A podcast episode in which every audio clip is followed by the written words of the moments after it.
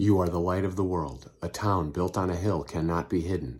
Matthew 5:14. My name is Spencer Coffman bringing you today's Social Media Ministries Ministry Minute. You are the light of the world. Understand this.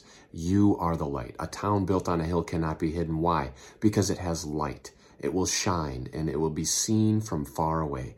There is so much darkness in this world, and you are called to be the light. You are the light because Jesus lives inside of you and he is the light.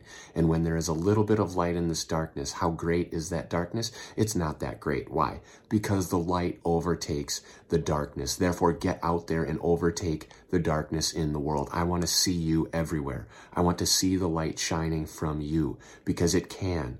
Get out there and be the light. How do you do that? You share Jesus. You be like Jesus. You live like Jesus. You act like Jesus. You talk like Jesus. Share the light. Be the light.